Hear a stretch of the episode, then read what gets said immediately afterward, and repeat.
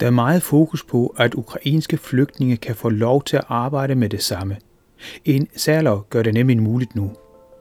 Men et krav er, at de skal aflønnes som alle andre på arbejdsmarkedet. Altså ikke noget med 10 kroner i timen.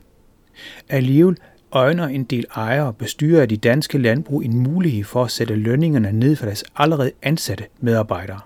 De vil bruge de mange ukrainske flygtninge og især særloven til at presse deres ansatte ukrainske medarbejdere ned i løn. Sådan må man forstå en debat, der i øjeblikket raser og netop er blevet omtalt i Landbrugsavisen.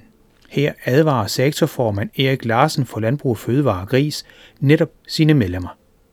Det vil skade landbrugets omdømme, lyder advarslen. Han frygter, at økonomisk trængte husdyrproducenter vil forsøge at presse ukrainske fodermester ned i løn efter det seneste lønhop, der trådte i kraft 1. marts.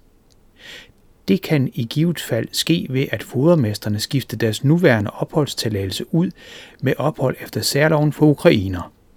Så vil deres nuværende lønaftale falde bort, og ukrainerne vil så kunne genansættes til lavere lønninger. Erik Larsen fra Landbrug og Fødevare opfordrer dog til, at de danske landbrug ikke udnytter den særlige krisesituation til at presse ukrainske medarbejdere over på en lavere løn end den, der er aftalt og fastlagt i fodermesterordningen. Den ukrainske krise forventes i øvrigt at medføre kraftigt stigende priser for landbrugsprodukter.